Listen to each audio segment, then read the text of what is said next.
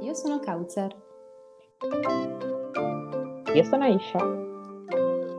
Stai ascoltando il podcast Your Muslim Sisters. Due afro-italiane musulmane che chiacchierano. Salam. Salam alaikum. Wa rahmatullahi wa barakatuh. Continuiamo ad affrontare l'argomento del terrorismo di matrice islamica. Oggi si tratterà del contesto francese. Per parlarne abbiamo invitato, ed hanno cortesemente accettato di partecipare, Emanuele e Marta. Per scoprirne di più, a dopo la sigla.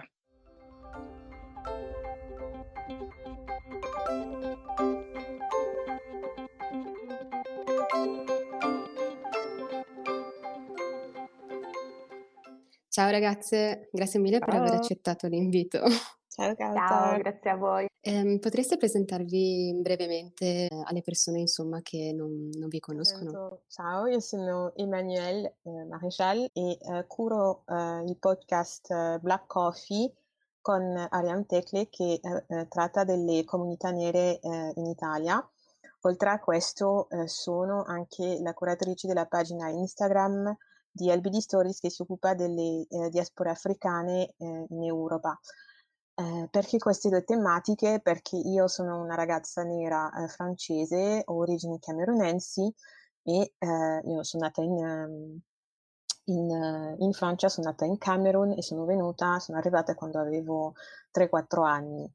E eh, la cittadinanza ce l'ho semplicemente perché il padre che mi ha cresciuto è bianco, quindi anche un contesto abbastanza eh, specifico, nel senso che la mia famiglia è, è mista, con mia madre che è camerunense, mio, fra- mio fratello che è misto e mio padre che, che è bianco. Quindi già per- di, di per sé per questo non sono la, diciamo, né la tipica ragazza francese eh, che, che- che la, la- la stampa o i film eh, rappresentano, né quella, la tipica ragazza francese nera neanche, semplicemente per il mio, per il mio background. E ne parlo appunto nel- sulla mia pagina Instagram eh, di LBD Stories. E io sono Marta Panighel e mm, sono una dottoranda in sociologia presso l'Università di Genova, dove sto svolgendo una tesi sull'islamofobia di genere in Italia e sono un'attivista transfemminista. Il mio, il mio legame con la Francia è nato nel 2015-2016, ehm, quando sono andata a Parigi eh, a fare una parte della mia laurea magistrale. Ehm, e lì ho svolto una tesi eh, sulle implicazioni postcoloniali della questione del velo in Francia. Ehm, e eh, diciamo che mh, per ehm, sfortuna eh, quelli sono stati appunto anche gli anni degli attentati appunto contro, contro Charlie Hebdo, l'attentato del Bataclan e nello specifico appunto il 13 novembre 2015 io mi, mi trovo in Francia, quindi ecco diciamo che questo tema in- incrocia sia la- le mie ricerche appunto universitarie che la mia esperienza mh, eh, appunto di vita a Parigi, ecco.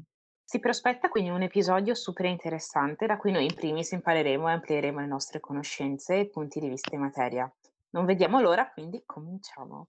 Allora, la prima domanda è: il terrorismo di matrice islamica è un fenomeno principalmente occidentale? Sì o no? E se eh, qualsiasi sia la risposta, perché viene riportato come se lo fosse? Mm, volevo fare una piccola premessa dicendo che insomma parlare di, di terrorismo è molto difficile e delicato, che sicuramente non ho eh, delle risposte esaustive, ma mi fa piacere mettere a disposizione alcuni elementi per una riflessione collettiva e condivisa che credo dobbiamo fare tutte, tutti insieme, sia musulmane che eh, non musulmani, eh, appunto perché come, come purtroppo sappiamo spesso dopo gli attentati viene sempre chiesto alle comunità musulmane di prendere le distanze dal fanatismo, dal terrorismo, dalle cosiddette interpretazioni estreme della religione. Eh, ma appunto io credo che un discorso contro questo tipo di lettura no, del, del terrorismo dobbiamo farla veramente tutte insieme appunto perché la responsabilità, diciamo, della lotta antirazzista contro chi attacca e stigmatizza la, la comunità musulmana, la religione musulmana, eh, deve essere presa collettivamente. E la seconda premessa è che sono una grande fan del programma e quindi sono molto contenta ed emozionata di essere qui con voi oggi. Grazie. Grazie. Mhmm, quindi sì, per ritornare alla domanda, no, il il terrorismo di matrice islamica non è un fenomeno, ehm, solo occidentale per, diciamo, rimanere sul ehm, sul contemporaneo. Gli ultimi attentati che abbiamo visto a Parigi, a Nizza e a Vienna sono stati seguiti da attentato in un'università Ka a Kabul in Afghanistan, dove sono morte 35 persone e sempre in Afghanistan in ottobre c'era stato un altro attentato suicida che, ehm, insomma ha visto la morte di altri 24 studenti. Questo appunto, dicevo, sono magari gli episodi più recenti, ma penso anche a quello che è successo in Tunisia, in Yemen, in Libano, in Libia, Iraq, Siria, Palestina, insomma ci sono un sacco di, di esempi che, che, potremmo fare. E, e, credo che ci siano due, due ragioni principali perché appunto venga, venga narrato in questo modo, no? come se fosse solo uh, un, una questione europea. Eh, la prima questione, diciamo che è un po' più terra-terra, è che per eh, un certo tipo di giornalismo eh, la notiziabilità è importante in base alla vicinanza e alla lontananza. Quindi se una cosa accade vicino a noi è importante, se eh, invece una cosa avviene lontano da noi non, non desta nessun interesse.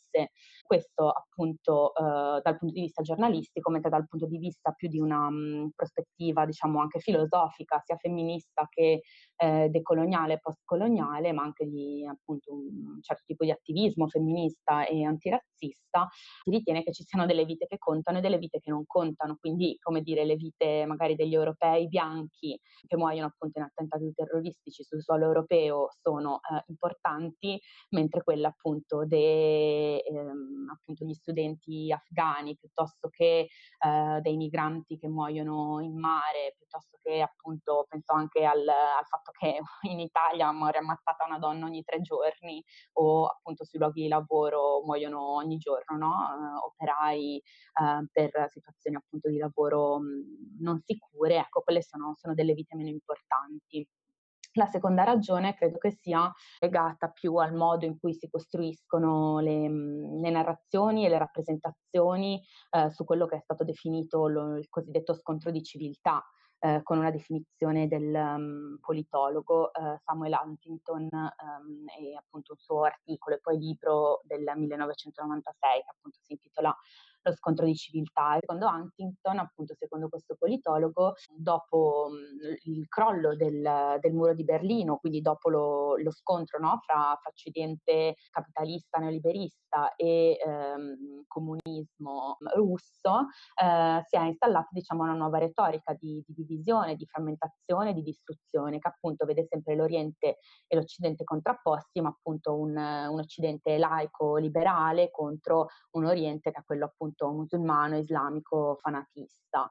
E appunto narrare il terrorismo come fenomeno esclusivamente occidentale è funzionale al mantenimento di questa retorica che purtroppo, come sappiamo, come vedremo appunto anche nel, nel resto della conversazione di oggi, non, è, non rimane no? soltanto a livello discorsivo, ma produce degli effetti performativi e materiali. Poi è interessante perché quando noi abbiamo istilato una serie di domande ci, a cui ci interessava uh, dare una risposta.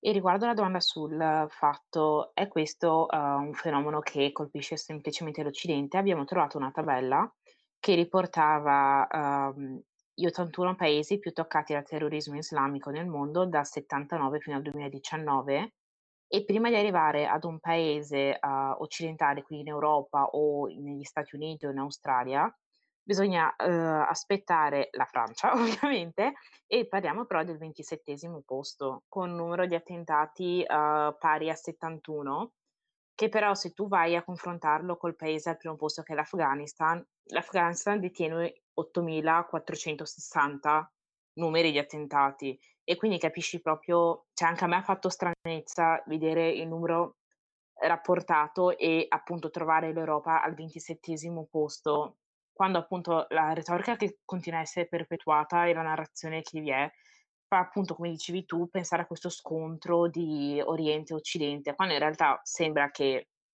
cioè, cioè non è quello la radice del del caso, quindi era interessante. È molto interessante questa tabella che che avete trovato. Anch'io, insomma, preparandomi per l'incontro di oggi, ehm, banalmente ho googolato attentati terroristici di matrice islamica e c'è proprio una pagina su Wikipedia che dal dell'ISIS in realtà, che parla degli attentati dell'ISIS dal 2015 al 2020 e appunto, cioè già scorrendola, okay, non è proprio come una tabella in cui vedi le cifre, insomma i luoghi, però appunto, cioè si vede, no, in in che modo ha colpito i vari paesi, uhm, del sud globale del Medio Oriente. Se, ehm, mi posso permettere, ehm, rispetto alla alla domanda, io ho fa ho fatto un'altra ricerca, ehm, perché io so essendo cresciuta in Francia, quello che sentivo crescendo erano gli attentati sia in Corsica che nel Paese Basco, quindi non di matrice islamica. E ho fatto una ricerca vedendo che, prendendo in esempio il Fronte di Liberazione Nazionale Corsico, c'è, ehm, tra il 1976 fino al 2011, ehm, degli attentati, ehm, ce ne sono parecchi.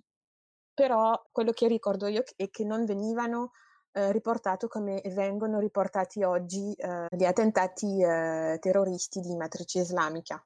Prima si parla sempre di un un'organizzazione, cioè si si menziona sempre, ehm, il FLNC, quindi questo questo movimento lì di liberazione, si conoscono i capi delle organizzazioni, sono nominati e, ehm, ci sono delle ri ehm, spiega le i giornali spiegano le loro rivendicazioni. Quello che vedo al contrario con, ehm, questi attentati di matrici islamiche ehm, islamici scu scusate, è che si concentra solo sull'individuo, no, e poi si va a, ehm, stigmatizzare tutta una popolazione. C'è sempre un è è sempre definito come un un uomo che, ehm, viene da non lo so, che ha che sia arabo, nero, ma la sua identità non è quella francese, viene sempre definito come quel ragazzo di quella zona lì, no, che ha avuto la nazionalità in questo tempo e poi, ehm, si va a spiegare un po' in che modo è cresciuto, il che non ho mai visto nelle narrazioni, ehm, di per quegli attentati, ehm, di cui vi ho parlato prima.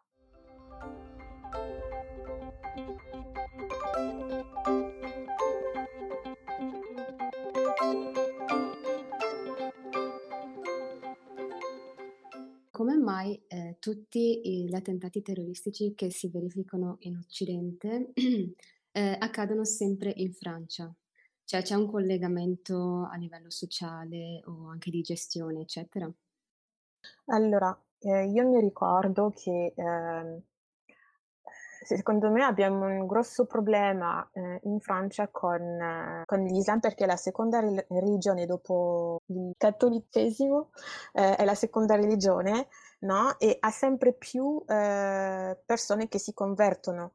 Io mi ricordo di questo discorso di del general de Gaulle che è del '59, in cui lui dice, ehm, un po' prima, ehm, della guerra d'Algeria, se non sbaglio le date, ehm, che lui non vuole vedere lui è ehm, è nativo di un di un di un paese che si chiama Colombey-les-Deux-Églises, Colombey le 2 chiese. E lui dice così in questo discorso: "Io non voglio vedere Colombey le 2 moschee". E questo è del '59.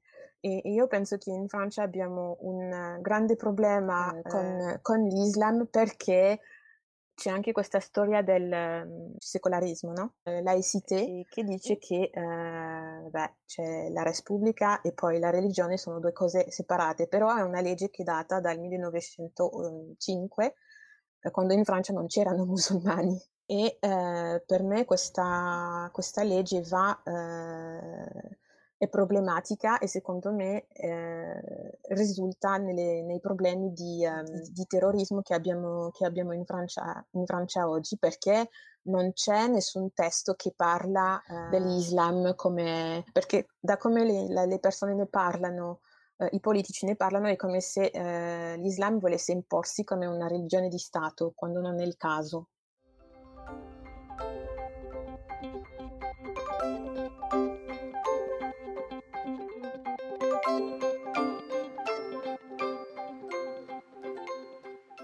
Okay, un termine che è uscito fuori è quello di laïcité o in italiano secolarismo. Ehm, cerchiamo un pochino di contestualizzarlo per chi non lo sapesse, quindi chiederei a Marta di, uhm, raccontarci un po' la storia, uh, di questo l'ICT, di questo concetto di separazione Chiesa e Stato, e poi chiedere ad Emanuele invece come si traduce nella vita quotidiana in Francia.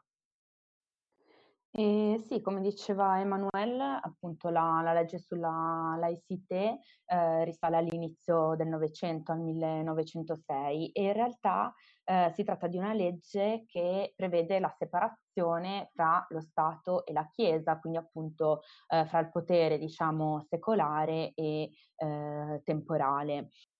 E, ehm, questo prevedeva che, per esempio, non ci fosse l'insegnamento della religione nelle scuole pubbliche, eh, insomma, tutta una serie di, di questioni che insomma, viviamo anche in Italia con diciamo, l'ingerenza del, mh, dello Stato, della Chiesa in questioni eminentemente politiche, appunto non, non religiose e ehm, come dire poteva essere una cosa utile appunto ehm, vista da, eh, da, quel punto di vista. In realtà in particolare si è parlato molto della, della legge sulle, sulla laicità eh, nel momento dal 1989 eh, fino al 2004 eh, che è stato il momento ehm, in cui è stata approvata la legge contro il velo nelle scuole, eh, proprio perché diciamo che l'esclusione delle ragazze vele- velate da scuola o comunque eh, l'esclusione di chi portava i cosiddetti simboli religiosi ostentatori all'interno delle scuole pubbliche è stata giustificata attraverso appunto il ricorso a questa legge sulla, sulla laicità. In realtà molti studiosi, molti sociologi, antropologi, storici eh, e storiche e anche molte attiviste che si sono appunto mosse in quegli anni mh, contro, contro, la legge, appunto contro l'uso del velo, eh, hanno sostenuto che c'è stato un travisamento della, della legge contro la laicità, perché questa legge era una legge sulla laicità dello Stato e non sulla laicità dei cittadini. Mi spiego, cioè lo Stato dovrebbe essere laico, l'istituzione scuola dovrebbe essere laica e quindi appunto non eh, dare un'istruzione che tenda più a una religione rispetto a un'altra, ma non, come dire, appunto i cittadini che potrebbero, cioè devono, e anzi eh, la, la, libertà religiosa è uno dei diritti eh, fondamentali appunto delle, cosiddette democrazie moderne occidentali, eh, e invece appunto è stata travisata questa, questa, legge proprio perché si è richiesto che eh, le ragazze che andavano a scuola eh, fossero laiche e quindi non indossassero simboli religiosi. è stato chiesto addirittura poi alle, alle, mamme che accompagnavano i bambini in gita o addirittura appunto fino a impedire l'uso, l'uso del velo sui, sui, posti di lavoro. Guardo mm. quello hai detto sul mettere in gioco, io ho trovato che ad esempio un magazine che si chiama Marianne ha condotto un sondaggio dopo... Un pessimo uh, magazine, ma... Cosa? Marianne è uno dei pessimi perché... Molto bene. no, no, no, ma il, il, sondaggio ha il suo valore, ma nel senso che loro hanno sempre delle, dei titoli che proprio eh, sono proprio di destra a destra, come mai? Mm. Ah, e okay. non si chiamano Marianne per niente, no? Ok, e praticamente avevo visto che ha fatto questo sondaggio dopo il caso di Samuel Paty, di cui parleremo do- più tardi, in cui praticamente l'88% degli intervistati uh, si reputano d'accordo con la legge sulla laicità del 1905-1906 e poi hanno preso un campo in 500 persone solo musulmane e comunque il dato è paragonabile, sovrapponibile perché sempre l'87% dei musulmani francesi sono d'accordo con la legge della laicità. Poi hanno trovato invece con 37% eh, vorrebbe, vorrebbero che ci eh, fosse un qualche tipo di cambiamento e il 56% degli intervistati sono d'accordo sulla necessità di cambiare il divieto del velo a scuola, anche perché, aprendo parentesi, a dire che uh, se tu non metti il velo non puoi andare a scuola è precludere un tipo di carriera, un tipo di avanzamento sociale di una fetta della popolazione e cioè è anche un po' un controsenso, un po' come quando qua in Italia dicono eh no, le donne con il burkini sono oppresse e quindi mettiamo che in piscina le donne col burkini non ci possono andare. Quindi tu vuoi aiutare queste donne oppresse dicendole, dicendo loro guardate non potete venire in piscina, restate a casa nella vostra casa oppressa col vostro burkini oppresso. Noi vi aiutiamo così per la vostra oppressione, che è un po' ok. Sì, Comunque, è proprio anche un controsenso.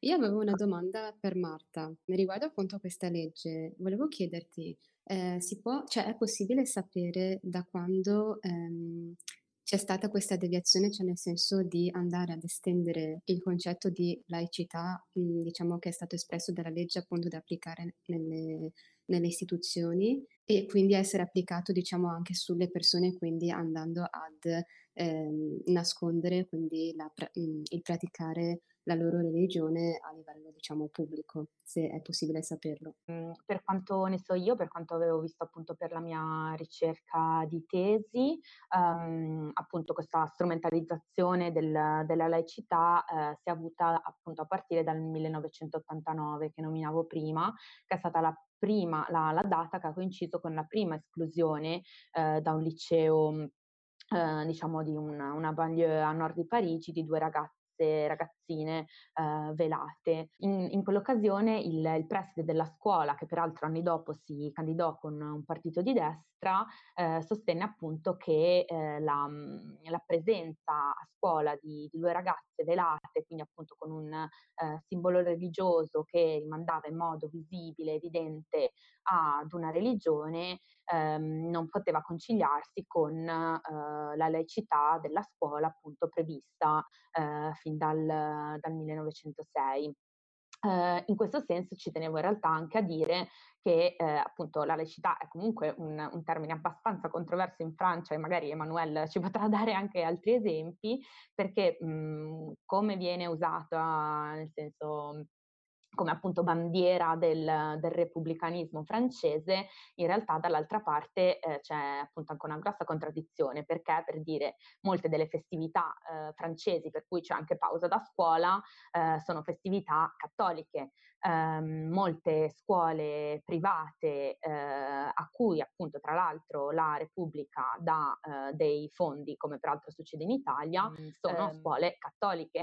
Quindi, come dire, già è una laicità abbastanza zoppa, una laicità a metà, ehm, e inoltre appunto da da quel momento in poi, ehm, dal dal 1989 appunto come come dicevo, è stata veramente strumentalizzata, ehm, a fini razzisti potremmo dire, per escludere appunto, ehm, dagli spazi pubblici, ehm, le le donne velate. Ad Emanuele chiederei quindi, uhm, se puoi farci esempi di laicité nella vita di tutti i giorni, come questo concetto venga poi trasmesso, veicolato alle nuove generazioni, immagino mediante la scuola, però saprai dirci tu. Sì, allora, ehm, a scuola abbiamo un corso che si chiama Éducation civique, educazione civica, che, ehm, principalmente consiste nell'insegnare le basi, le fondamenta del della Repubblica e, ehm, dell'essere francese. E io mi ricordo di quei corsi in cui veramente è come ehm, oggi quando, ehm, ci si parla a ad un francese, lui ti ehm, su vari principi, e lo vedo soprattutto dai politici, loro è come se, ehm, hanno preso i corsi di educazione civica, no, e li stanno riportando, ehm, così, ehm, alla gente senza adattarli a ai cambiamenti, ehm, che ci sono che ci sono oggi. Però, ehm, nella vita, mhmm, di tot di tutti i giorni io mi mi ricordo è una cosa che ti forma, ehm, tantissimo questo corso di, ehm, educazione civica, tanto che, ehm, io ho fatto le scuole francesi quando stavo in Camerun. Avevo anche questo corso di educazione civica quando stavo in Camerun, tanto che quando sono arrivata in Francia, ehm, tornata in Francia scusate, a 12 anni, ehm, io ho subito il bullismo molto, molto forte perché ero, ehm, praticamente l'africana che che che veniva lì, no, a scuola e mi prendevano in giro, però, ehm, io non riuscivo a capire perché quello che mi era stato insegnato in questo corso è che, ehm, io sono comunque francese, ehm, e che, ehm, siccome sono francese, ehm, non sono diversa dagli altri.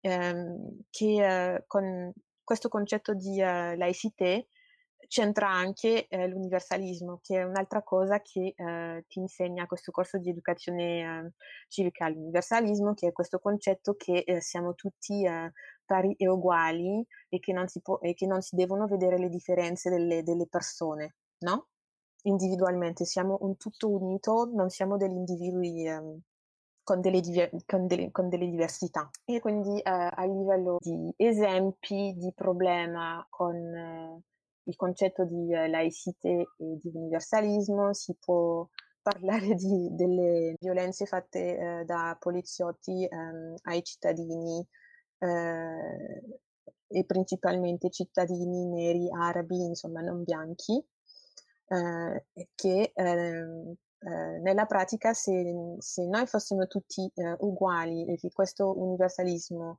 eh, funzionasse, eh, non ci sarebbe casi di uomini neri, arabi e non bianchi che eh, muoiono sotto le mani della polizia. Altri esempi eh, che guarda la laicità è per esempio il fatto che eh, nella vita quotidiana delle donne musulmane prima di andare al lavoro non, si tolgono il velo e vanno al lavoro perché hanno paura che eh, i loro colleghi eh, sa, sa, sappiano che loro sono musulmane perché dopo a volte eh, nell'ambito professionale ci si dicono delle cose che non si dovrebbero sentire eh, quando, quando, si indossa il velo. Oppure c'era quell'esempio della, di una signora che eh, aveva il burkini in spiaggia e i poliziotti sono eh, venuti per dirgli di andarsene perché stava indossando il burkini, che lei doveva invece indossare un bikini. Volevo fare un esempio anch'io di universalismo alla francese, che mi è venuto in mente adesso che parlava Emanuele. Eh, appunto quando ero a Parigi e facevo la, volevo fare la tesi sul, appunto, sulla questione del velo e avevo una eh, relatrice italiana e una relatrice francese, appunto. E la relatrice francese, quando le, le dissi che mm, eh, come metodo di analisi volevo utilizzare un approccio intersezionale, eh, mi disse no, ma l'intersezionalità viene, viene da, dagli Stati Uniti, non è applicabile in Francia, appunto questa cosa di mh, mm, genere, razza, classe eh, non, è, non, è, applicabile in Francia perché in Francia la razza non esiste esiste, ehm, siamo tutti uguali e se qualcuno appunto che è figlio delle migrazioni, come si dice in francese, les issus de l'immigration, che diciamo sarebbero quelle che qui chiamiamo seconde generazioni, terze generazioni, Um, se qualcuno appunto di queste persone ha minori opportunità, fa lavori più degradanti oppure appunto vive nei quartieri popolari, è colpa sua perché non si è impegnato abbastanza, ma noi siamo appunto siamo tutti uguali. E poi ovviamente una mini parentesi che ehm, appunto per l'approccio intersezionale la, la, razza esiste come processo sociale di razzializzazione, non come categoria biologica appunto di, di differenziazione degli esseri umani. Eh, però questo, dire, questo presunto universalismo, questa color blindness, no? che appunto i colori non esistono, siamo tutti uguali, poi produce senso, cioè produce il fatto che, eh, dire, che ci siano appunto eh, i ragazzetti nelle periferie ammazzati dalla polizia, stuprati dalla polizia polizia eh, menati e eh, come diceva Emanuela adesso ci sono delle grosse manifestazioni in tutta la Francia eh, perché ehm, il governo Macron vuole far passare una legge per cui eh, non si, possono, non si può filmare e fotografare la polizia e, e, quindi insomma tutte queste storie sono molto, molto gravi anche agghiaccianti. Ecco.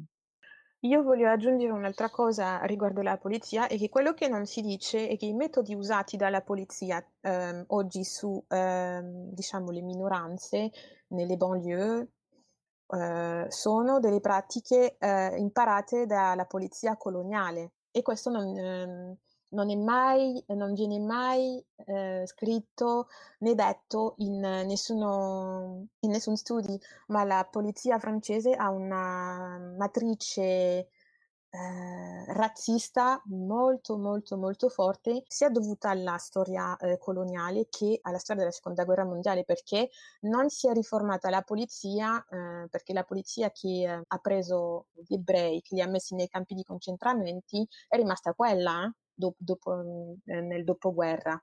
Quindi non c'è mai stata una riforma della polizia in questo, in questo senso. Spero che quel, quello che dico fa senso. No, sì, sì, sì.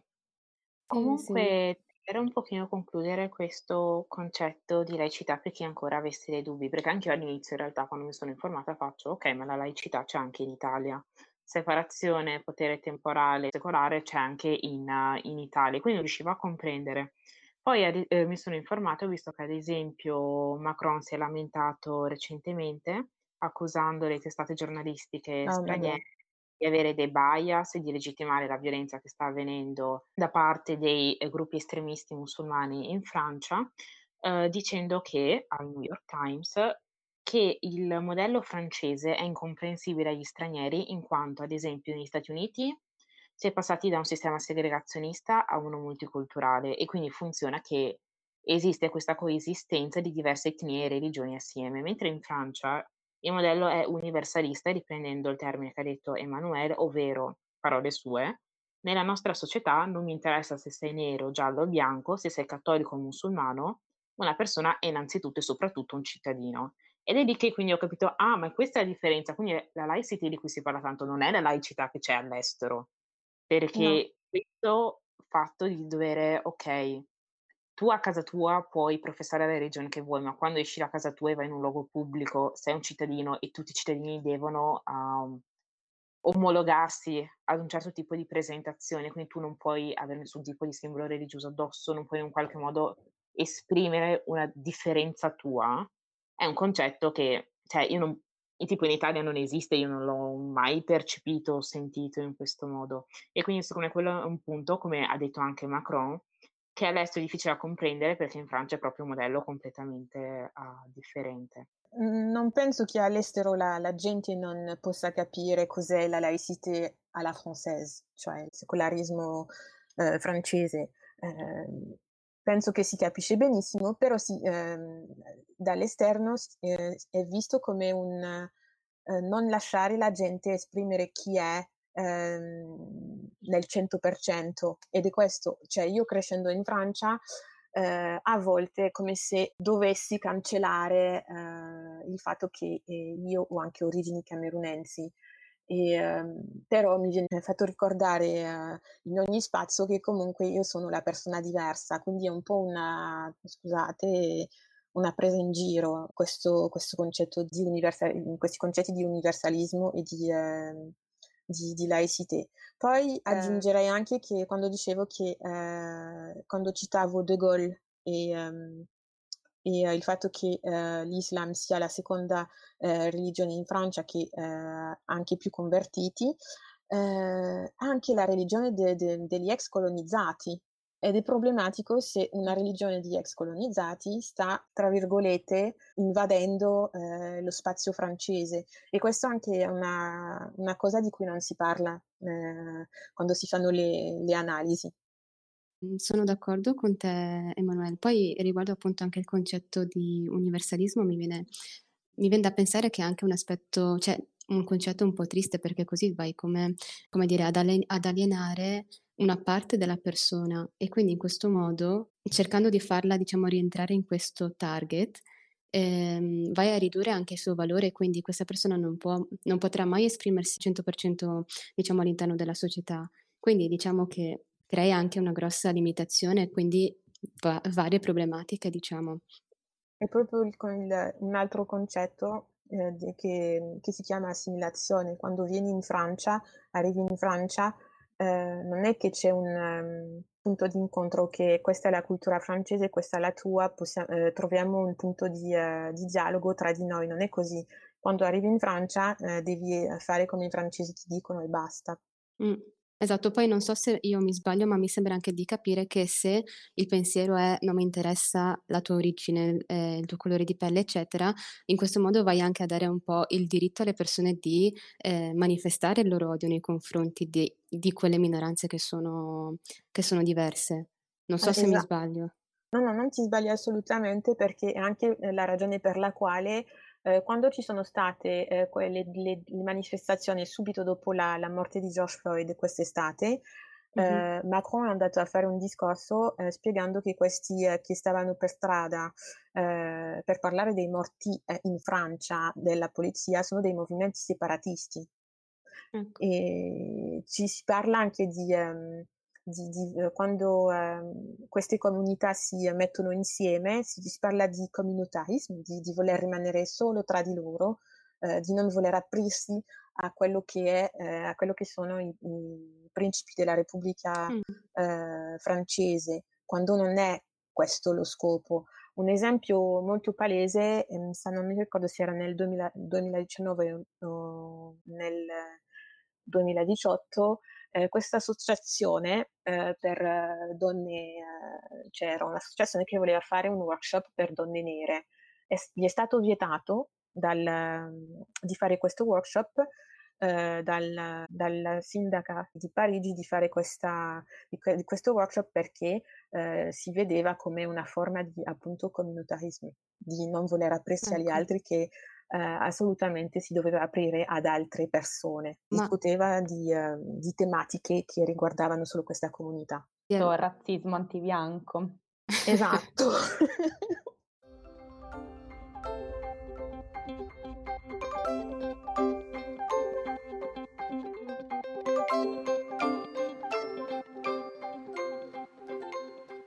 Quindi alla domanda uh, perché sempre in Francia? Riusciamo a dare una risposta riassuntiva da questo discorso? Oddio, riassuntiva? non lo so. Ehm, cioè, io um, Forse credo che quello che stiamo cercando di fare in questo momento è di contestualizzare e anche di storicizzare.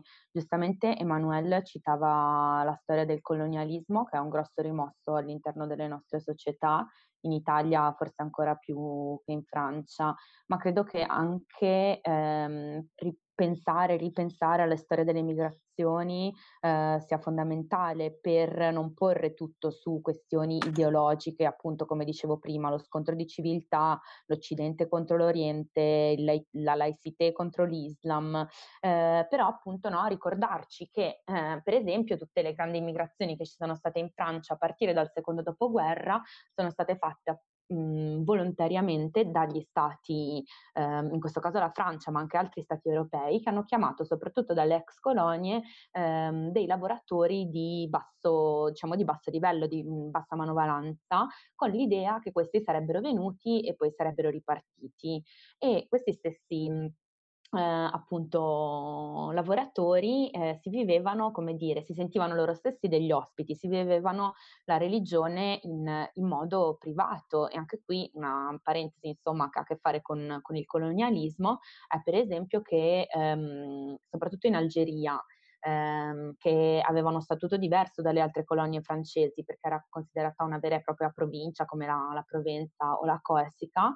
Eh, durante il, il, periodo coloniale fu messo in atto questo Code de l'Indigénat, eh, un codice degli, degli indigeni, eh, per cui gli algerini, insomma, che, che risiedevano appunto in Algeria, eh, erano sì francesi, ma non erano cittadini e potevano avere la cittadinanza soltanto se avessero rinunciato alla propria religione.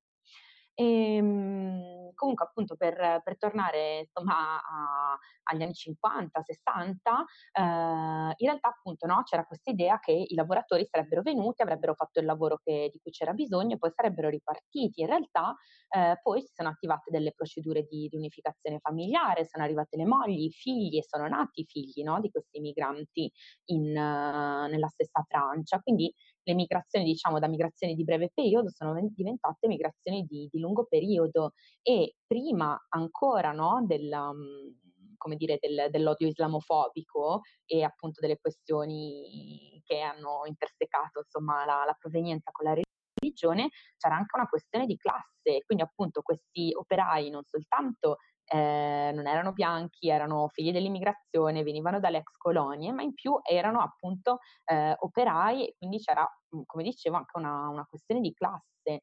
E, ehm, se adesso parliamo di islamofobia e, eh, come dicevo prima, forse possiamo far eh, risalire l'inizio del, dell'islamofobia contemporanea al eh, 1989, fino a prima di quel momento si, si parlava di un forte razzismo anti-arabo. E appunto per, per rispondere alla, alla, domanda che facevate prima sul eh, se questo come dire, atteggiamento no, dello Stato eh, francese verso i cittadini di, di, religione islamica ha a che fare con il modo eh, in cui appunto vengono vengono gestite le situazioni uh, che si vengono a creare dopo gli attentati? Sicuramente sì, perché anche in questo, in questo caso, insomma, più, degli attentati più recenti, si è fatto un gran parlare di chiusura dei porti, di chiusura delle frontiere, però non si può ignorare che gran parte degli attentatori, eh, da Charlie Hebdo, ma anche attentati in Belgio, anche l'attentato a Vienna, hanno la cittadinanza, sono cittadini di eh, dei paesi no? eh, in cui si, si, compiono gli attentati e questo insomma dovrebbe, dovrebbe farci interrogare.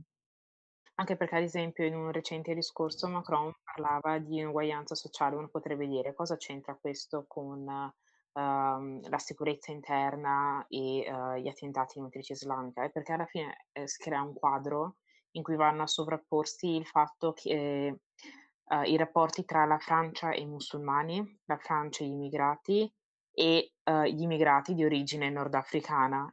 E c'è quindi tutto que- un quadro di discriminazione socio-geografico etnico che uh, si fa pesante, anche perché, come dicevi tu, che um, hai questo gruppo di persone che vengono dal Nord Africa in Francia, non è neanche gente che viene semplicemente da delle colonie, ma gente che viene da delle colonie uh, il giorno dopo della guerra d'Algeria, che è stata tipo, cioè che um, è stata una guerra di indipendenza molto sofferta dall'Algeria, in cui vi è stato comunque l'appoggio degli altri stati del Nord Africa e quindi anche solo pensare che ad esempio perché Macron sta c- cercando di gestire in una certa maniera la, uh, la situazione uh, in prossimità delle elezioni, uno può anche solo pensare che il secondo partito più influente in Francia è, sponsor- è sponsorizzato dalla, dall'ultradestra, che comunque è fatta da personalità che comunque um, a suo tempo uh, supportavano la guerra in Algeria per tenersi l'Algeria. Quindi è proprio una questione complessa che probabilmente è la risposta del perché in Francia, perché non in Inghilterra, perché non in magari anche questa, queste problematiche, eh, tornare sulle problematiche de, perché l'Islam, perché i nordafricani, per esempio, no? I primi eh, movimenti, diciamo, antirazzisti in Francia sono stati iniziati appunto da nordafricani. Penso eh, a una marcia pacifica organizzata nel 1961 in cui eh, più di eh, una centinaia di eh, algerini verranno uccisi dalla polizia. Poi c'è un'altra marcia vent'anni più tardi eh, che si chiama Marcia per l'uguaglianza eh. contro il razzismo sem- e che si chiama la Marche des Beurs, la parola peggiorativa che si usa per eh, parlare dei nordafricani o arabi, che è iniziata sempre per eh, combattere eh, il razzismo eh, e eh, tutte le mh, mm, disuguaglianze ehm, societali di cui parlavi tu eh, prima, Aisha.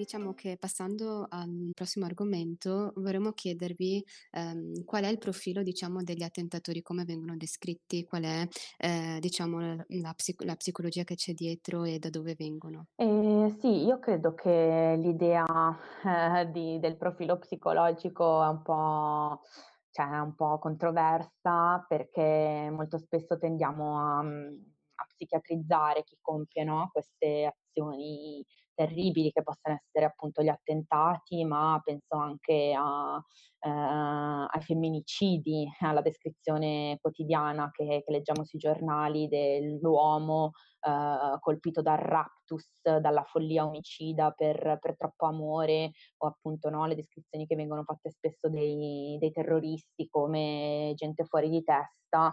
E, ehm, e, invece appunto io credo che ci siano delle, delle forti basi sociali eh, alla base di, di, questi, di, questi, gesti e credo insomma che sono quelle che stiamo un po' raccontando ehm, da vari punti di vista oggi in, questa, in questo programma, ecco, in questa puntata.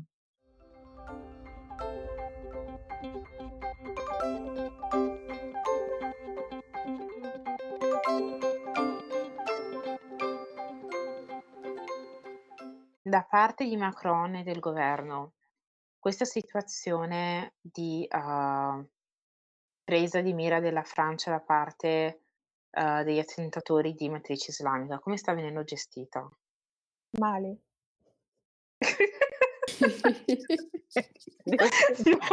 Quando stavo prendendo gli appunti in materia anch'io ho detto mamma mia. no, ma male. No, no, no, ma male perché lui allora. sta... Io sono... Cioè, vi do il mio parere, è che di definire questi attentati di, um, a matrice islamica per me è problematico. Come ho detto prima, quando si parlava un tempo di eh, terrorismo eh, nazionalista da parte della Corsica c'era un'organizzazione. Uh, adesso non si parla più di organizzazione, si parla semplicemente di una religione e, e, del, e dei suoi credenti. E io, a, a, chi io sappia, se una persona, cioè il massimo crimine eh, nella religione musulmana è, che, è, è, uccidere una persona, quindi è come se tu uccidessi eh, l'umanità. Sbaglio o non sbaglio? No, no, go no, girl, stai citando Quindi io mi rifiuto assolutamente di uh, vedere, uh, di, di, voler uh, parlare di terrorismo a matrice islamica, ma invece di parlare di un, te- di un, terrorismo che ha radici nel, come avete, avete detto prima, che c'è un malessere sociale, razziale, eh, ci sono delle cose molto più complesse che parlare solo di una religione. Questi ragazzi spesso quando si fanno i loro ritratti sono eh, dei ragazzi che eh, hanno, eh, tra virgolette, come dicono i giornali, fallito il loro inserimento eh, sociale, quando in verità è piuttosto la Repubblica che ha fallito a eh, non inserirli, ma fargli capire che sono anche loro francesi. Questo è per me la, la, la problematica. Sembra proprio un approccio semplicistico da come descrivi tu Emanuele, cioè che c'è una base davvero eh, rettificata, cioè ci sono tantissime problematiche così intrecciate che magari si va a prendere in considerazione un aspetto che non so se è corretto quello che sto dicendo, ma che magari in realtà non ha nulla a che fare con eh, le motivazioni che spingono questi eventi. No, infatti io mi chiedo ogni volta che leggo eh, che c'è stato un attentato, eh, prima, non lo so, quando c'è stato, quando c'era ancora Bin Laden, almeno c'era, ok, il nome dell'organizzazione, tra virgolette, no? Eh, c'era il nome dell'organizzazione. A- adesso sembra proprio, eh, eh, ah, è musulmano, quindi è tutto l'Islam che è contro di noi. E, e questo non, non mi sembra valida come narrazione.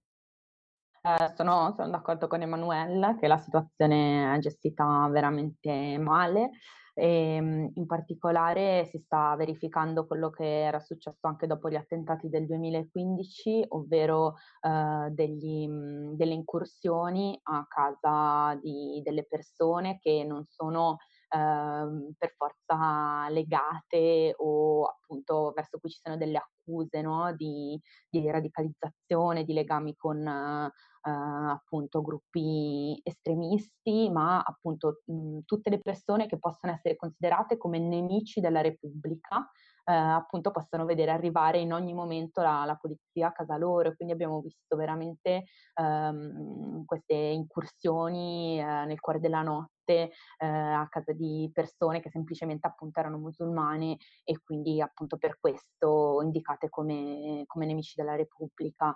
E da questo punto di vista c'è stata anche una grossa polemica perché il primo il primo ministro francese Darmanin, che peraltro, eh, piccola parentesi, è sotto indagine per stupro, è stato interrogato appunto sulle misure che sono state messe in pratica, cioè ha proprio dichiarato che, ehm, che questa, queste azioni si stavano facendo per far passare un messaggio, però far passare un messaggio sul, sulla pelle di chi, cioè delle persone appunto che vengono accusate ingiustamente poi mh, mhmm, non so in questo momento esattamente, però dopo il 2015 eh, tutte le persone che erano eh, semplicemente accusate, ma senza delle, delle dimostrazioni, senza degli, dei veri e propri processi, appunto di essere legate a ehm, a un cosiddetto Islam uh, fondamentalista, uh, hanno visto la cosiddetta déchéance des nationalités, quindi sono viste ritirate la, la, cittadinanza appunto in base a delle semplici accuse. La stessa Human Rights Watch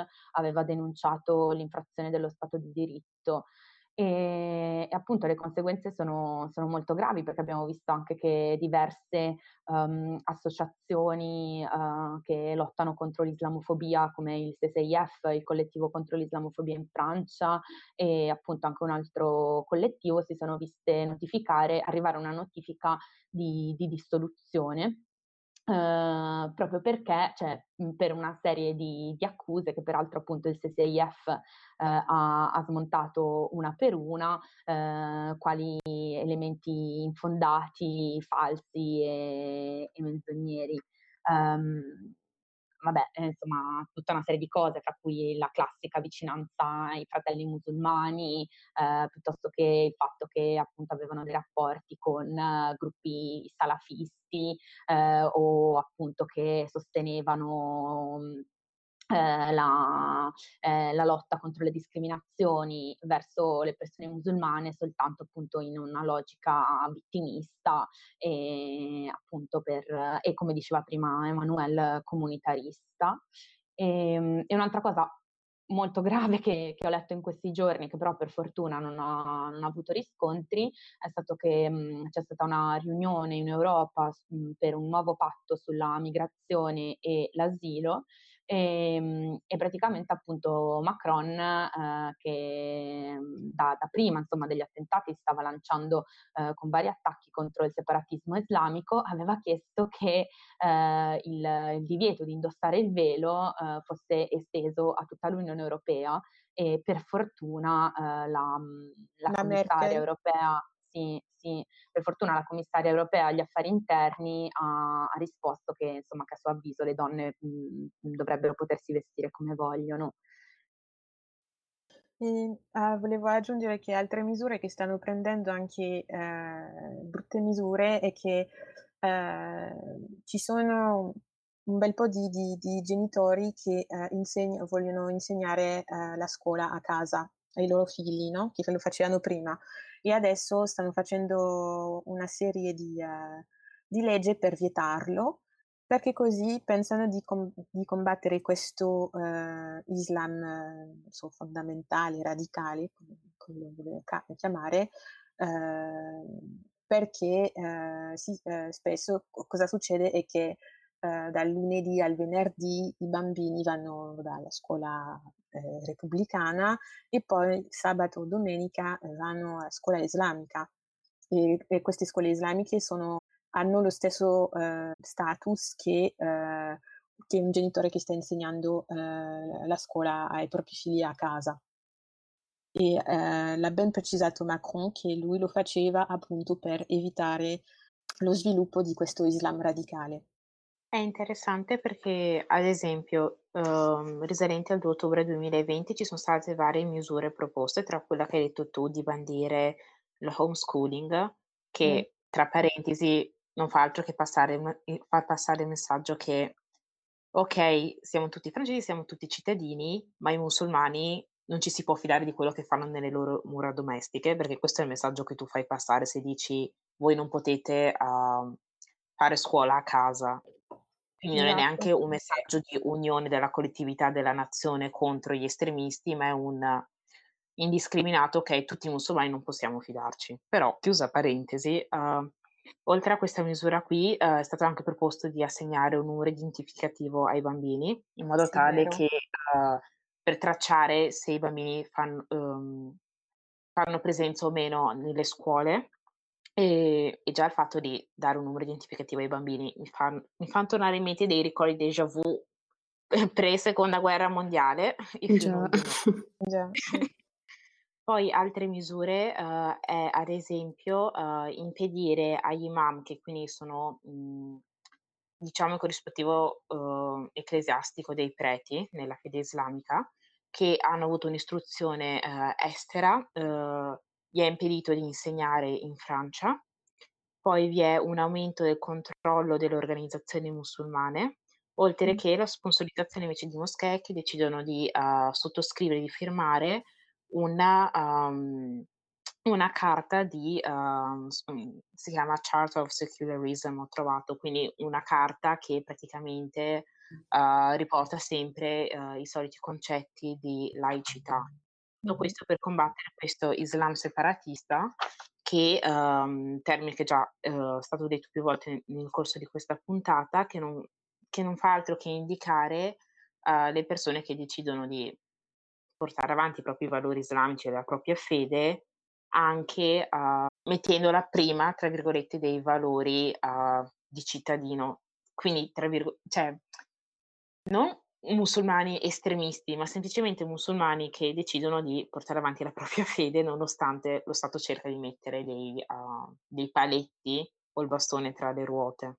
Sì, tutte queste che tu hai detto appunto sono delle misure istituzionali, però in generale c'è anche una conseguenza appunto che non è, ehm, come dire, prevista dalle istituzioni, ma che è già stata vista diverse volte, ovvero che dopo gli attentati in realtà aumentano eh, gli atti islamofobi, soprattutto contro le donne velate, appunto perché sono quelle più, eh, più visibili, anche secondo i rapporti annuali del, dell'ENAR, che è un ente europeo di lotta contro il razzismo, eh, le donne musulmane sono appunto quelle contro le quali ci sono la maggioranza degli atti islamofobi. Eh, per esempio, appunto, durante le interviste che avevo fatto a Parigi per la mia tesi, una ragazza mi aveva raccontato che una sua zia, dopo gli attentati, non, usciva, eh, più di ca- non è uscita più di casa per, eh, per, un sacco di tempo, neanche per andare a fare la spesa, perché appunto aveva paura degli, degli attacchi che, che potevano avvenirle per strada, nei luoghi pubblici. E secondo me questa cosa ci deve far riflettere appunto anche rispetto alle cose che dicevamo prima, perché se vengono smantellate le associazioni che fanno osservazione appunto su questi casi di discriminazione, se non si può più filmare la polizia eh, appunto nel momento in cui attacca dei cittadini appunto soltanto per il loro colore della pelle, la loro provenienza, la loro religione, come ci si può difendere? E, ehm, ed era molto interessante insomma appunto una delle risposte del, del CSIF eh, che dicevo prima, gli, insomma, gli attacchi che avevano avuto, alle, insomma, alle, ragioni appunto per cui gli veniva notificata eh, la, appunto la decisione di, di farli chiudere eh, e loro dicevano che, che, loro avevano sempre combattuto contro le discriminazioni verso le persone musulmane non appunto in nome del comunitarismo o di chissà che cosa, ma chiedendo di rispettare lo stesso stato di diritto che è previsto dalla Costituzione francese.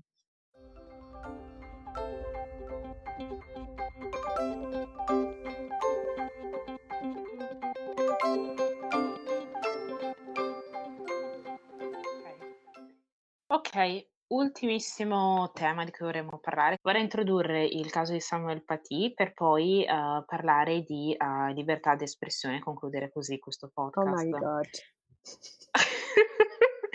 Giusto perché concludere in maniera leggera. Allora. non so se sarà leggero però.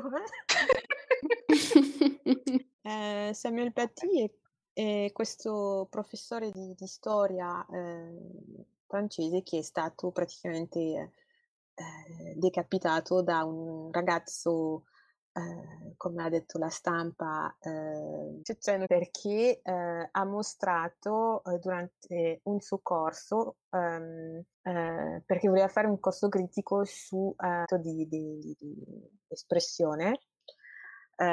usando ovviamente le caricature di, ehm, di Charlie Hebdo e eh, ha chiesto durante, durante, il suo corso, lo, lo faceva più spesso, insomma, non era la prima volta, eh, ha chiesto ai suoi, um,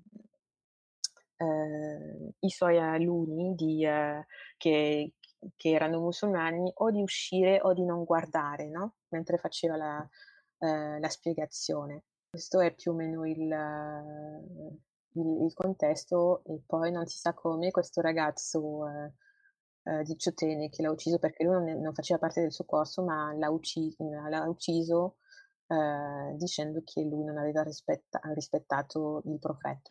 E, e poi uh, una volta compiuto l'atto terroristico, la, la, decapitazione, è stato raggiunto dalle forze di polizia che uh, l'hanno ucciso. ucciso per mancata cooperazione, collaborazione. Poi Samuel Paty è diventato martire della Repubblica, è stata anche conferita la Legione d'Onore alla Sorbona ed è diventato un caso importante quindi a livello um, nazionale.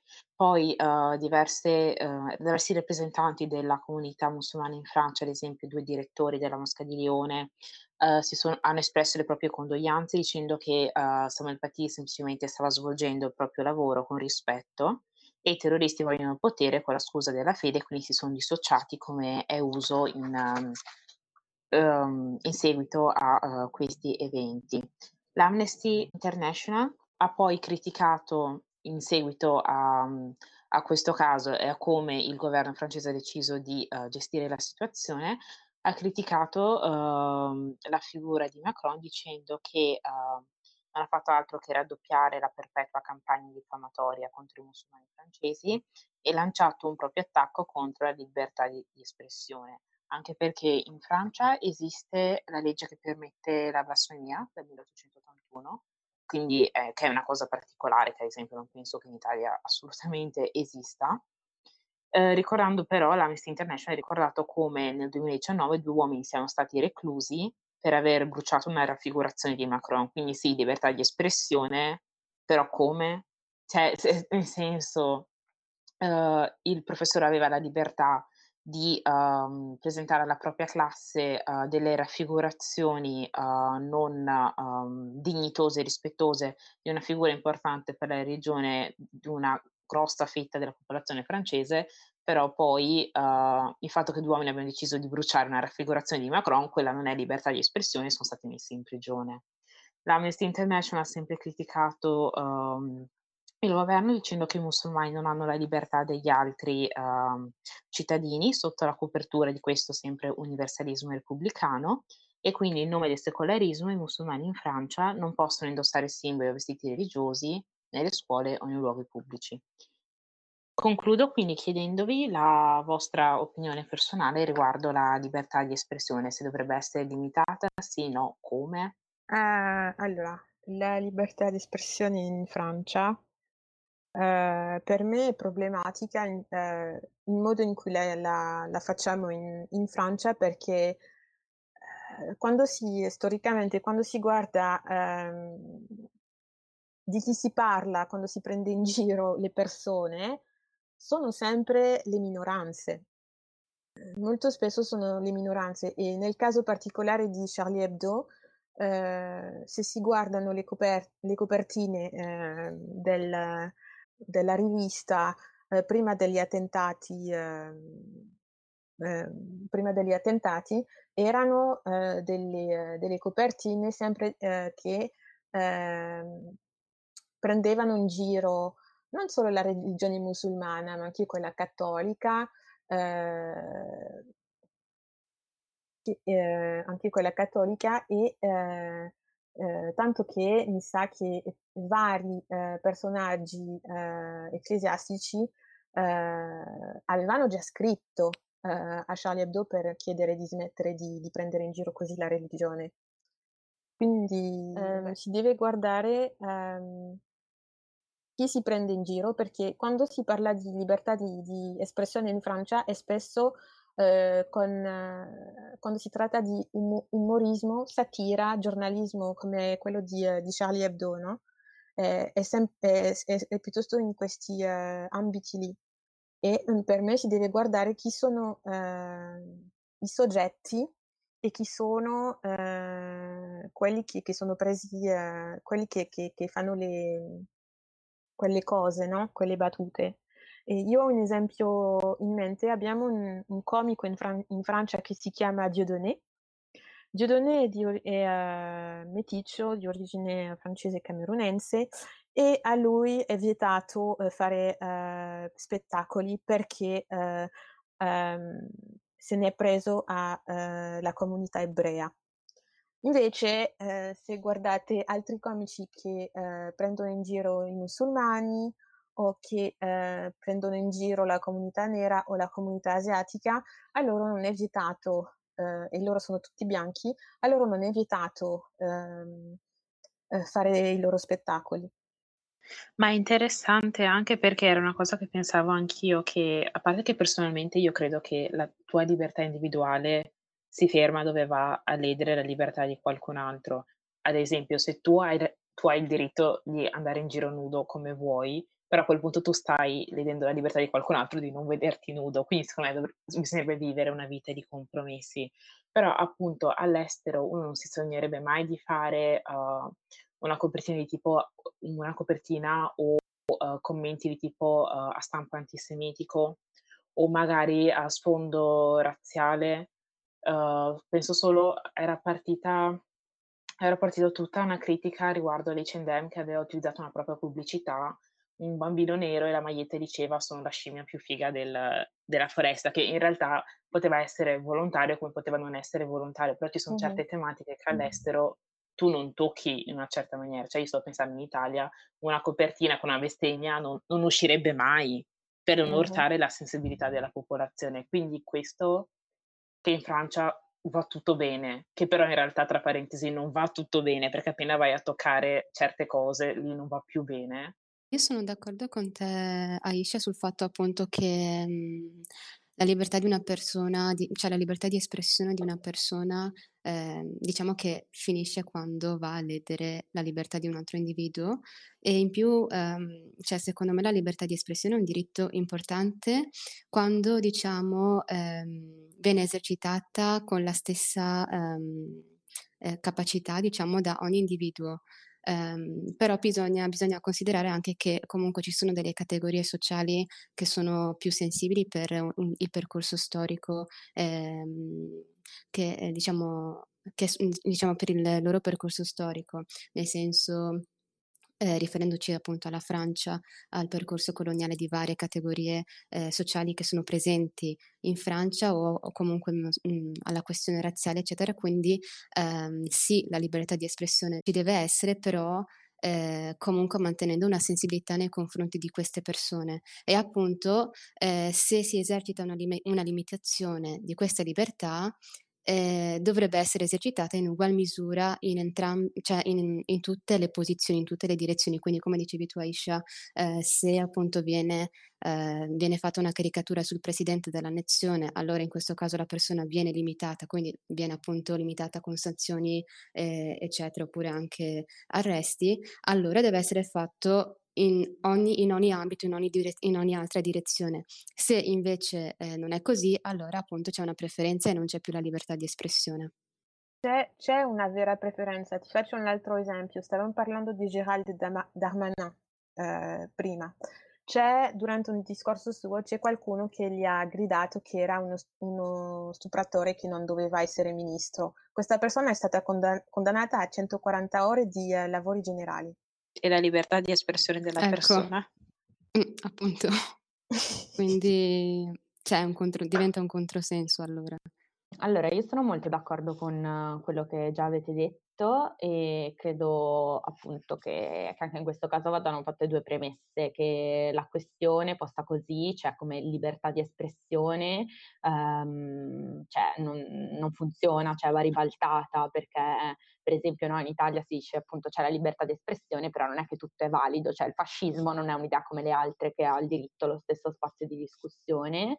E number two, uh, se veramente nel 2020 dobbiamo fare le battute e penso appunto no, anche per ampliare lo sguardo su uh, le donne che sono delle puttane, i gay che sono tutti pedofili, cioè veramente forse dobbiamo pagare dei corsi di, di ironia a questi poveretti che pensano di fare un buon lavoro, ma veramente hanno il senso dell'ironia di boh, cioè, un ermellino ubriaco.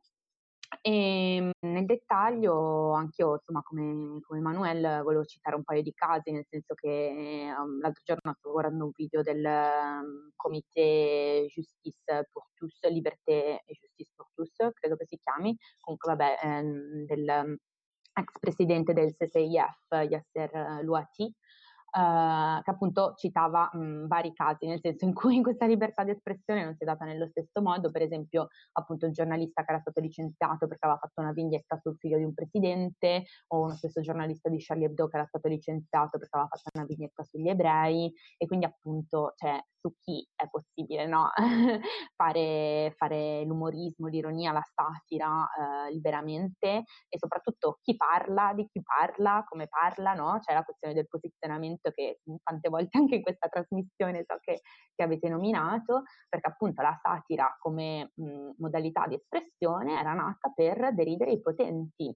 E mh, non è vero che Charlie Hebdo fa delle vignette su tutti eh, cioè appunto come diceva Emanuele, magari fino a un certo punto lo faceva, però negli ultimi anni c'è stato una un accanimento contro, contro l'Islam e anche il fatto, per esempio, no, penso alla situazione italiana che già nominavo prima, cioè la blasfemia in Italia contro la Chiesa, si svolge in un contesto in cui eh, il cattolicesimo era la religione ma- maggioritaria, in cui fino al 94 c'era un partito, la democrazia cristiana, che era un'enorme forza, cioè era la maggior forza politica nel paese e soprattutto nel senso viene fatta in un contesto in cui mh, chi parla ha eh, vissuto un'educazione eh, religiosa cattolica e quindi nel senso eh, sta parlando appunto, mh, cioè contro la propria religione, no? In un certo senso, cioè penso anche appunto a ehm, appunto le, le, persone che si esprimono in luoghi dove ci sono delle teocrazie, cioè come l'Iran, come appunto altri paesi in cui, come dire, la religione è di Stato e eh, viene imposta e, eh, nel senso, e ne subiscono anche le conseguenze. In Francia c'è, eh, come dire, la situazione un po' diversa, cioè l'Islam è eh, una minoranza e soprattutto secondo me, per tornare insomma al punto con cui iniziavo, cioè i discorsi che vengono fatti sono veramente, cioè non sono più ironici, sono veramente troppo vicini alle posizioni dell'estrema destra. Vorrei anche aggiungere tra l'altro che um, cioè, è, pre- è, come se fosse una legge non detta, ma per esempio eh, la satira, l'ironia sugli ebrei eh, non si fa, non si fa più da quando Jacques Chirac, eh, il presidente prima di Sarkozy, se ricordo bene, eh, Jacques Chirac ha, eh, detto, ha riconosciuto che la Francia eh, ha commesso un crimine contro gli ebrei. Da lì in poi cioè non si è più sentito perché prima c'era un sacco di ironia, umorismo, battute sugli ebrei eh, e da lì in poi si è sentito molto di meno. Quindi non so che magari stanno aspettando che succeda la stessa cosa per eh, i musulmani in Francia e la, smette, la, la smetteranno.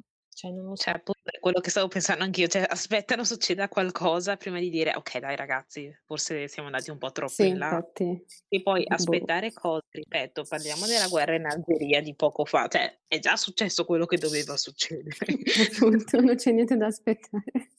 No, no, ma io sono completamente d'accordo, ma ho sempre l'impressione che si debba arrivare agli estremi eh, per far capire che non va bene. Cioè, se eh, non lo so, non lo so, cioè, eh, non succede una, una, roba come è successa, è successa in, eh, in, Nuova Zelanda, eh, se non succede una roba del genere, secondo me eh, la gente è triste da dire, ma nessuno reagirà. Eh, però se pensi al caso delle due donne velate accoltellate sotto la Torre Eiffel, cioè, non so, aspettano che accada in, in larga scala, documentato, Ma live, sì. con la troupe. Ma sì, perché sono, cioè, ti diranno sempre sono solo due donne e eh, in, in, abbiamo già detto che il velo non si deve vedere in, in, pubblico, è una cosa privata che ci facevano loro con il velo. Finché non è una cosa, una, una roba massiccia, eh, che fa vedere il paese come eh, un paese che, senza diritti, che lo è già comunque, altro che il paese de, de, dei diritti degli, dell'uomo, eh, non accadrà niente. Ho l'impressione, questa è la mia impressione, poi magari le cose cambiano e speriamo che cambiano per bene.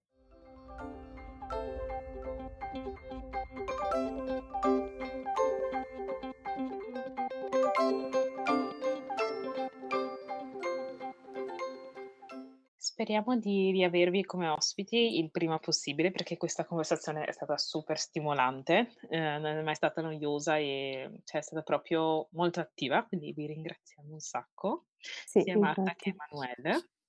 Grazie ragazzi di avermi invitato. Veramente è che siete le prime ospiti non musulmane al podcast, quindi congratulations. Grazie. Vero, è quello che pensavo anch'io. Wow, metteremo i suoni di, di festa.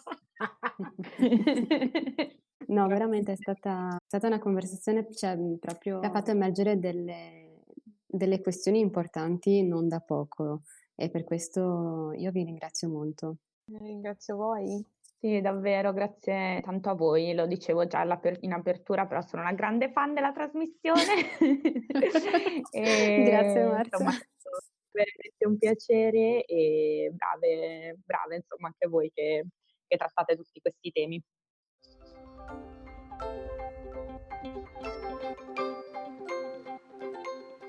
Dietro le quinte. Se vuoi andare prima Marta. Ah, no, vai, vai, tranquilla. Vedo che tipo non picchiatevi per parlare, mi raccomando. okay. E con numeri, ovviamente i viteri tutti contano, però con, uh, oh mio Dio, ho appena detto All Lives Matter in italiano. L'hai detto. Involontariamente. Dai. Mi sto sentendo male. Cioè, ovviamente sono d'accordo per dirlo e sto venendo i brividi. Tipo quando esce suona male. esatto. Cioè, mamma mia, mi stanno venendo i brividi comunque.